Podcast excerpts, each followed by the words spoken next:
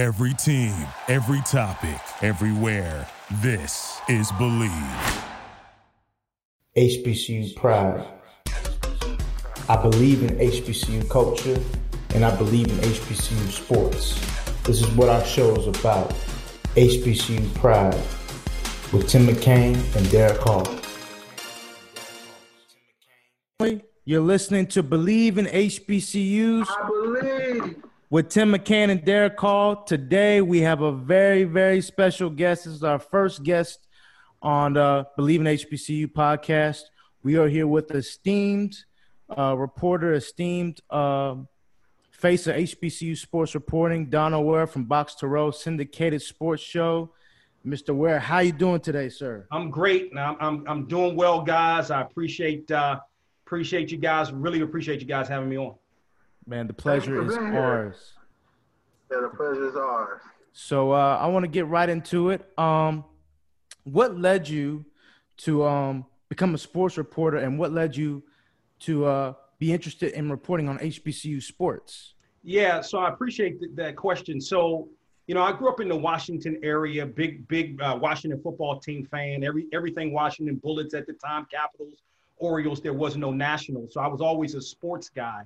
And you know, when I think about it, I like when I was I don't know uh, maybe seventh or eighth grade, I used to do these. I used to listen to an all news station when I got up, and I used to write these sports reports and give them to my friends. So I I, don't, I think that's where it first started. Um, I listened to a sports talk show uh, called uh, Sports Call with Ken Beatrice. It was on WMAL. But when I used to go to to bed, I, I would listen to um, either Bullets games, Capitals games. Uh, and then Larry King. So Larry King had a syndicated radio show. I think a lot of people know Larry King from CNN, but Larry King was a syndicated radio guy back in the day. And so I just had an interest in radio and sports. And so once I got to college at Morgan State, um, I became uh, the sports editor of the Morgan State Spokesman.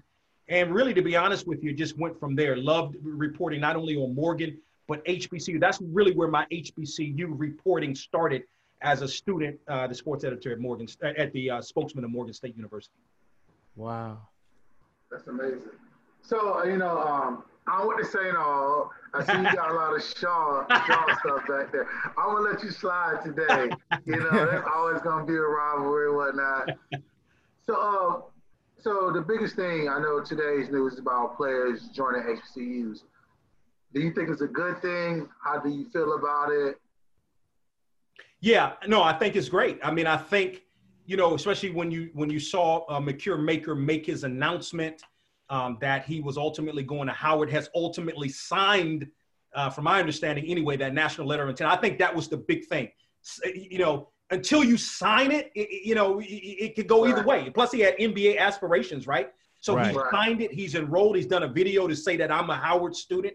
He's enrolled. So I think that will open up a lot more avenues for other uh, players like him, five, four star, five star recruits to, to, to sort of come in. I mean, when you, but, but if you think about Howard, I mean, you go back to, you know, RJ Cole, who, who's left Howard now uh, to go to and transfer to UConn, was a kid out of New Jersey going back to 2016. He was a three star kid that came to Howard. So I think we're, you know, I think we're going to see it more now because of where we are with the whole social uh, injustice movement, right.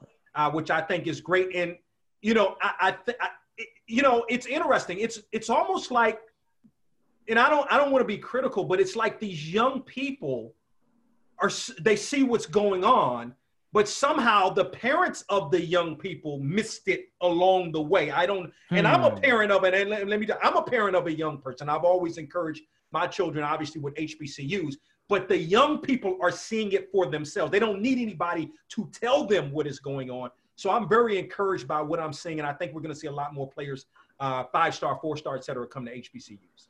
So that kind of yeah. leads to another question. Oh, you going to say something there? Yeah, I got a second part, sorry, my bad. So yeah, so I was telling me and Tim had a conversation like, yo, it's great, but do you think schools like a Duke will want to lose to Howard? I don't think schools like that want to lose to Howard or or even schedule them to put them on the schedule to play them. Because with basketball, nine times out of ten, you need exposure. Like football, they're gonna find you. If you dominate any league, they're gonna find you in football. Basketball, it's a little bit different. I feel like you know they need to see you see you put up numbers. They want to see you, your three pointers, your dunks.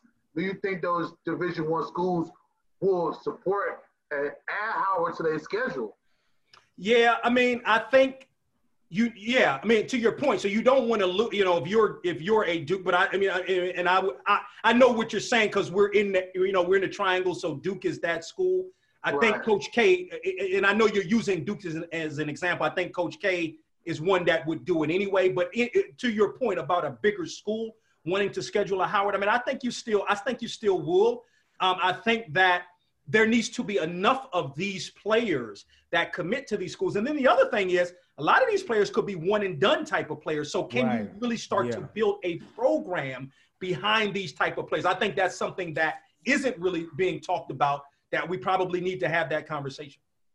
I agree. I agree. So that kind of leads to my other question, which what do you think HBCUs, uh, reporters, and just the community needs to do to to um, educate, to inspire student athletes to be a part of HBCUs and not necessarily just join for one year, like what you were saying, maybe for like two or three years to help build the program.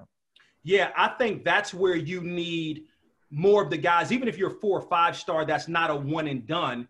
Um, but I think reporters like yourselves, like others, just need to re- just need to report. They, I think we need to remind people that the greatest players that ever played the respective sports, most notably football, have went to HBCU and we're for we talk about social justice. We're forced to go to HBCUs. I mean, Alabama wasn't having it. The schools in the ACC, SEC weren't having it. Yeah, the Big mm-hmm. Ten was a lot better, and the schools up north were a lot better. But I think those stories need to be told more. That a uh, we come from royalty uh, as mm-hmm. HBCU people, some of the greatest players. And two, remember, I mean, I, I, I'm all about moving forward, but like we can't forget that we weren't included in at those respective schools. And I think that we as reporters need to continue to tell those kind of stories. Exactly. Absolutely. I couldn't agree more. Go ahead, John. So um my next question is like you've been doing this, you've been a part of Boxtorow since 2005, is that correct? That's correct. Yes, sir. So what were some of the uh, lessons that you learned from 2005 to 2020 when it comes to sports reporting? Wow. Um, you know, one of the things I think is just to sort of get better at your craft. Um, you know, I think even when I started, so when I when when I when I started Boxtorow, again, I, I mentioned to you guys, I was a huge sports fan. I didn't have a lot of sports talk experience. I had at that time some play by play um, experience, but not a lot of sports talk experience. So I would listen to shows to kind of like I would listen like I like I would listen to Mike and Mike, right? I would listen to you know Jim Rome and Tony Kornheiser and try to sort of get a sense for how they did things, not to take their style, but to sort of get a sense of how uh, they sort of sort of did what they do. So I think that's one of the things you got to get better at your craft. You got to be factual. I think you. Ha- I, I, I I don't like to get into a lot of hearsay and thing and all that. If, if I hear something, I want to confirm it mm. before I report it. That's just me. I think that's something that's super important. That's something that you know we've tried to do here at Boxtorow um, for quite some time. So I, I, I think those are a couple of things that just kind of jump out immediately. I agree. There's one thing that I've um, noticed, you know, you know, doing sports reporting for the past two years. It's like um, reporting stuff that um, athletes want to tell out and also knowing information that also they'll just tell you but you don't put out. Right. You know that like that confidentiality like a lot of people in today's society they might like just want to push everything out and they don't necessarily care. Like have you ever do you ever feel like um as a reporter like have you ever crossed that line or would you advise somebody hey look you you shouldn't do this um I'm going to be honest. I, in all the years that somebody told me something in confidence, I never put it out publicly. I mean, I, I you know, I don't remember that that I have. I don't. I don't think I have. And I, I, I that I don't believe in doing. Somebody, I believe if somebody tells you something in confidence, mm-hmm. then it should be. Now, if they say you can, you know, I want that out there, or can you, you know, maybe, you know, put it out there softly, or whatever the case may be. I think that's a different scenario. But if somebody tells you something in confidence, it's more for your inform or situational awareness, if you. And then when it when when it comes out, maybe that person will you'll be the the, the first person that that person talks with publicly mm. about it, and you have to have that trust right. with student athletes, with athletes, with coaches, administrators, et cetera. And if you have that trust, they're going to come to you with some stuff, and then when they're ready to talk about it, you may be the first one they talk with about it. Yes, sir. Yes, sir. So you've had um I was I was reading some of your articles, including the one on Makur Maker, but also I found interesting you have your own um your own All American team, Box to All American. So my question to, you is, who are some of the best Box to All American players that you've ever reported on and name? Wow. You could have like like five, let's say three to five. Okay, so Darius Leonard. I mean, my goodness, you know, I mean, is he cute? Right, like is he? I mean, arguably the best linebacker in the league. He was a two-time defensive player of the of, of the box row. Willie Davis box row player of the year. Um, Javon Hargrave came right behind, uh, right uh, be, uh, behind him, and also at South Carolina State. He was two-time box row defensive player of the year. Um, uh, Tarik Cohen obviously was was really really uh, good. I'll tell you, and that's that's three. I'm going to tell you someone I think we we we missed out on, but I think it's because we came out with the All American team the year after he left. Dominique Rodgers-Cromartie was like really really good at Tennessee State, first round pick. Um, I, I, can't. I, I, guess he's still in the. I think I don't know if he's a free agent. He's still, you know. I think he retired he or free agent. I don't think he's on the team currently. Right. He was. He was nice. He was nice. So you know, he was. He was a guy that I remember quite well. Uh, you know, I'll tell you another guy I remember quite well, Jacoby Jones, uh, who was out of Lane. Now you're talking about a guy that came out of a Division two program, uh, ultimately was drafted by the Houston Texans, and then you know had that great play in the Super Bowl in 2012 when the Ravens won. He should have been the MVP that year. He had the kickoff return for the touchdown to start the second half, and then that 70 yard uh, catch. Those were two big plays. So those are, uh, are at least four of the guys I remember, and then one of the guys we missed on uh, and I and again, I can't remember if it was. Yeah, it was DRC. I can't remember. We, it may have been the year before we started the All American, and we have voters that actually vote on the All American. Wow, that's what's up. That's amazing. So, um, my uh, one one of my last questions is, what advice would you give to young reporters who like want to follow your same your your your uh, familiar footsteps? Somebody who's kind of like independent you know, I, I, I respect the way you've kind of done this, you know, being a Facebook friend of yours and just studying it. I, I kind of want to move similar to like how you move. Me and Derek probably similar to this. Like, what advice would you have to someone like us or to anyone else who wants to be uh, you in the future? Yeah, I mean, keep at it. it like, like, don't ever let anybody tell you you can. I mean, I've told the story that we we started Boxtorow. You know, we were paying for airtime. Uh, had like five or six stations across the country. I was driving to Baltimore uh, from, uh, from time, uh, three of the first four weeks to host it. Ran out of money. I had to come back to Raleigh. Uh, had one station carrying the program, but built it. But from there, built it back up and built. And like you guys, I have a, a passion for HBCUs and HBCU sports. And the, even the question you asked me earlier, like even with those shows that I really admired, they weren't talking about HBCUs and HBCU sports, which is why we started uh, Boxtorow. So I would say um, continue to stay on your grind, never let anybody tell you no, and you know really have either a mentor or someone you can really talk to about how this works. If you guys remember the, the, the 15 year anniversary, Kevin Frazier came on. Like I, when I was a student at Morgan, he was a Morgan alum. I called him out of the blue and said, Hey, Kevin, I'm trying to do this, I'm trying to do that. And he gave me a lot of advice. We're still friends to this day in excess of 20 years later. So you you should also have somebody that you can talk with that has been where you're trying to go. Yes, sir. Right. So I see that you have you done done a lot of high profile interviews. So you're doing with Jerry Rice and Jim Brown. How was that like? I'm assuming were you in art interviewing those guys? Hmm. Yeah, I, I, particularly Jim Brown, because Jim Brown was earlier in in my in, in in our in our infancy, maybe four years in. So, you know, I was I was nervous, and I I listened back to some of those old shows.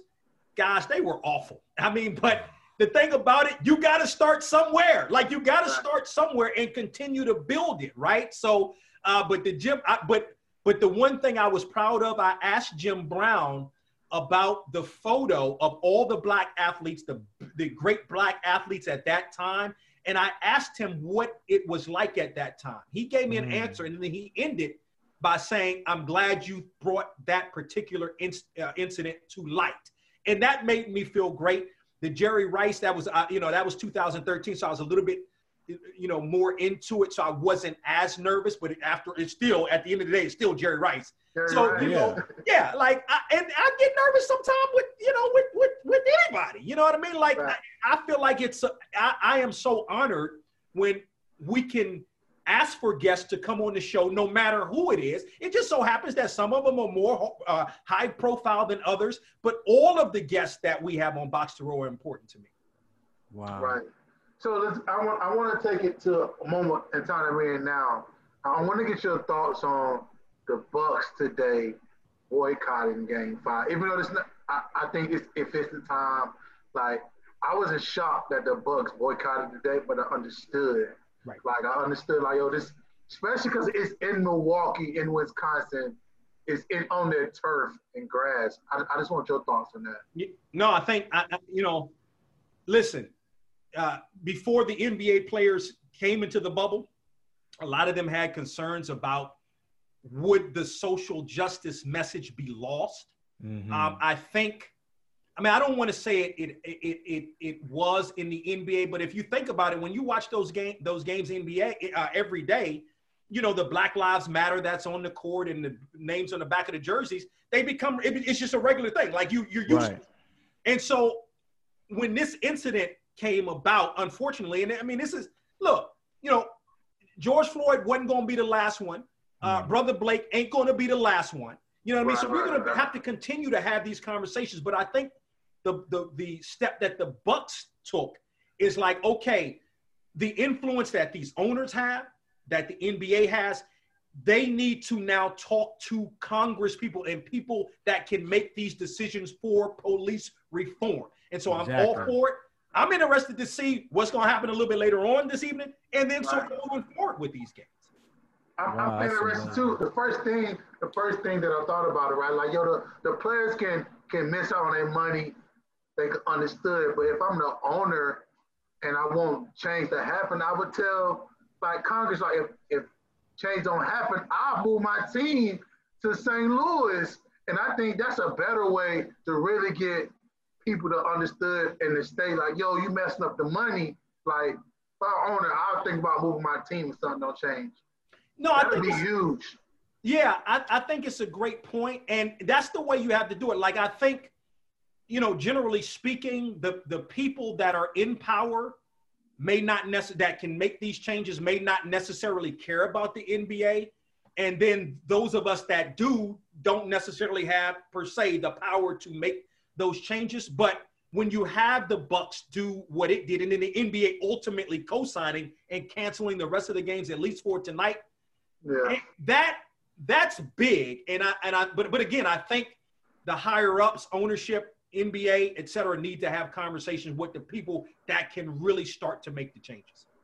I agree. Yeah. I agree. Do you think then that um what do you think about then players like setting up their own dollars to make up their own leagues?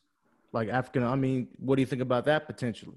Yeah, I mean, a lot of people have asked me that. I mean, you know, you got to pull. Some, yeah, you got to pull some serious money together. But I think if you can, if, if, if and I don't know, like I think every money talks. Like you got to be able to really be committed to doing that. Like and, right. and everybody don't have deep pockets like that, and mm-hmm. even those that have deep pockets may not want to do that. So mm-hmm. I mean, I'd be for it, but I don't know.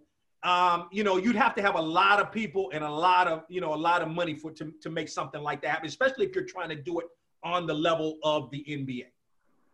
Yeah, that that'd be tough. Like like we, me and Tim had these conversations a lot. We had this conversation more back when the XFL was going. I said, yo, Tim, they're gonna fail because it's not enough capital being put into that. Mm-hmm. Right ultimately they failed. I think, you know, about The Rock buying it, people will support The Rock. the Rock, right. the Rock brand. So uh, he might have a better chance of, of reviving that, but I, I think with other leagues that go against a conglomerate that's a billion dollar business weekly, it's, it's going to be 10 times hard. Like, I don't think nobody, people, rich people, they will lose money, but if they put a cap on how much money they will lose. right. I, I agree. I agree. But there was a time in the NBA where there was an NBA and an ABA. You know, there there right. was a time. So I mean, there there's a possibility where there could be another league, and there's a lot of uh, millionaires that the NBA has made throughout the years, not just currently, but you know, it could be some of the old the OGs. Yeah, put up money.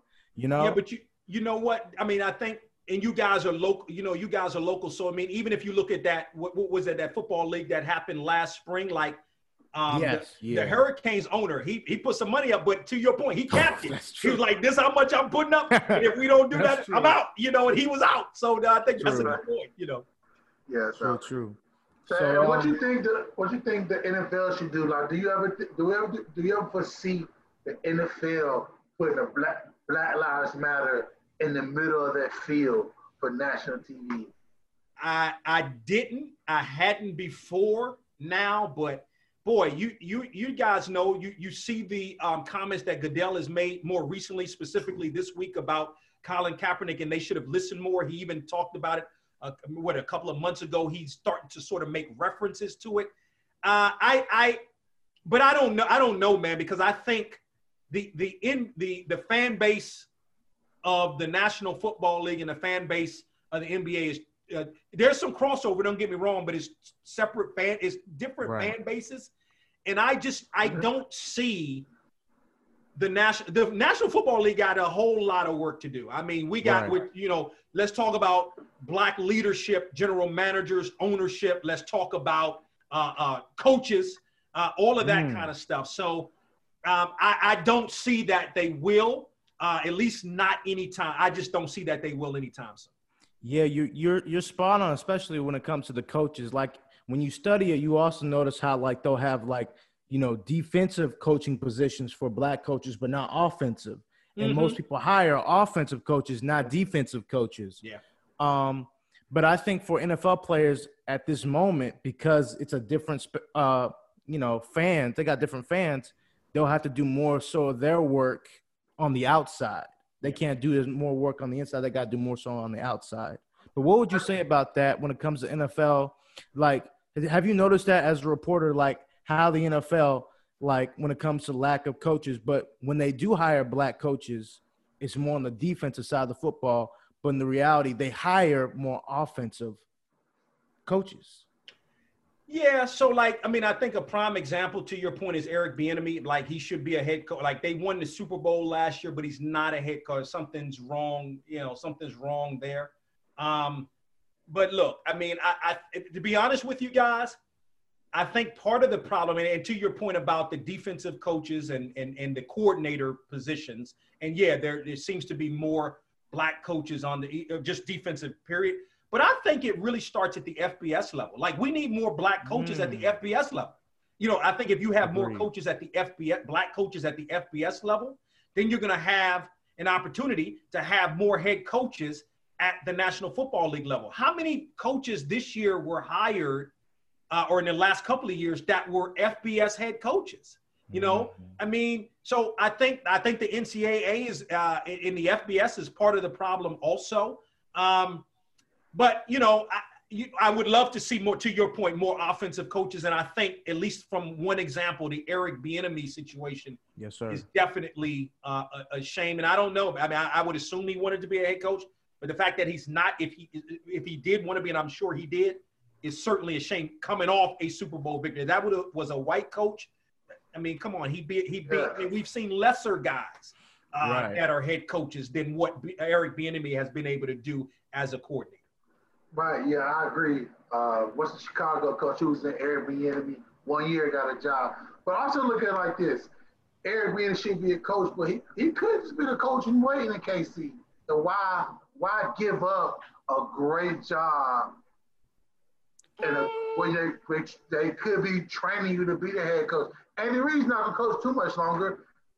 Well, maybe. I, I, yeah, I, I, don't think, know.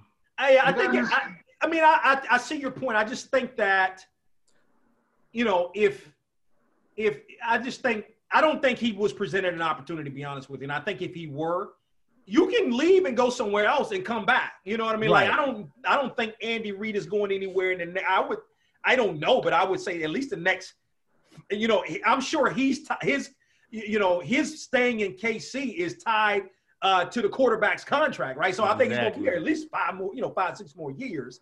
Um, Right, but you you can always leave and you know and, and come back, and I think Eric Bieniemy would be an excellent head coach. I think he would too. I actually wanted him for Carolina before we got Matt Rhule. So you Yeah. know, Yeah. Well, you know, I mean, we'll see. You know, I, I'm not a I'm not a Panthers fan, but obviously being here in the state, I, I keep up with them. I you know we'll you know we'll see how the Panthers do, man. Like I don't like the way the whole Cam Newton situation went yeah, I down. hated it. They did my dog so wrong. Oh man, yeah. He almost didn't even have a job in the league, and now he's paying playing basically for peanuts. Yeah, he is. Yeah. It is. It's it's really disrespectful uh, what they're doing to Cam Newton. Um, but hey, we'll we'll see what happens with the Patriots. You know, he might blow it up and then you get that big money he- again. he I gonna, mean, he's gonna definitely he's gonna blow it up. He's gonna definitely blow it up. So let, let's take it back. Let's, I want to take it back to HBCU. I know we got our track, but we're gonna take it back to HBCU. Last week, me and Tim dropped our top five HBCU athletes. If you can give us top five HBCU athletes, who would that be? I think our consensus number one was Jay Rice. Number two is Walter Payton. Yeah. I think I had uh, I like one and two. I, I you had I'm Deacon. here Jo- did you have Deacon Jones at three? I had Deacon Jones three.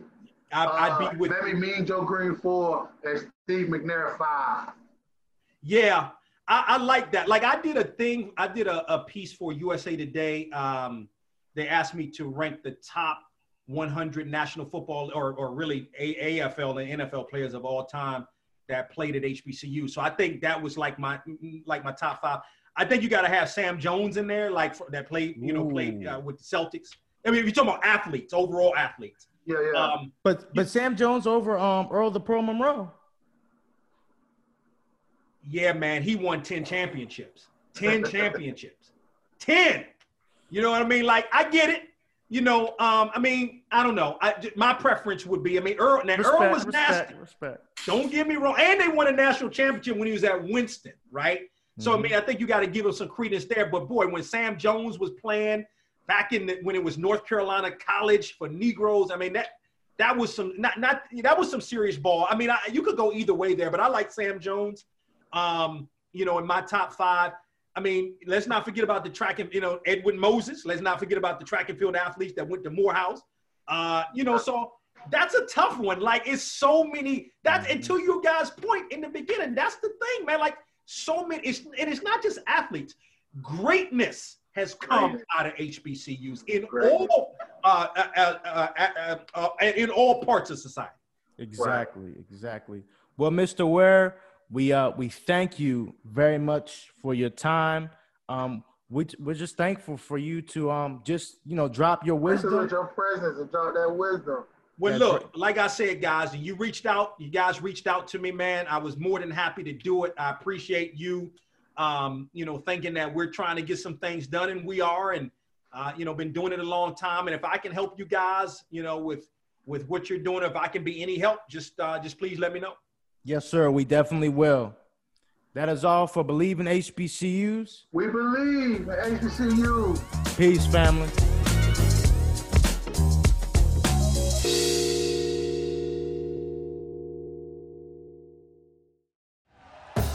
Thank you for listening to Bleav. You can show support to your host by subscribing to the show and giving us a five star rating on your preferred platform. Check us out at Bleav.com and search for B L E A V on YouTube.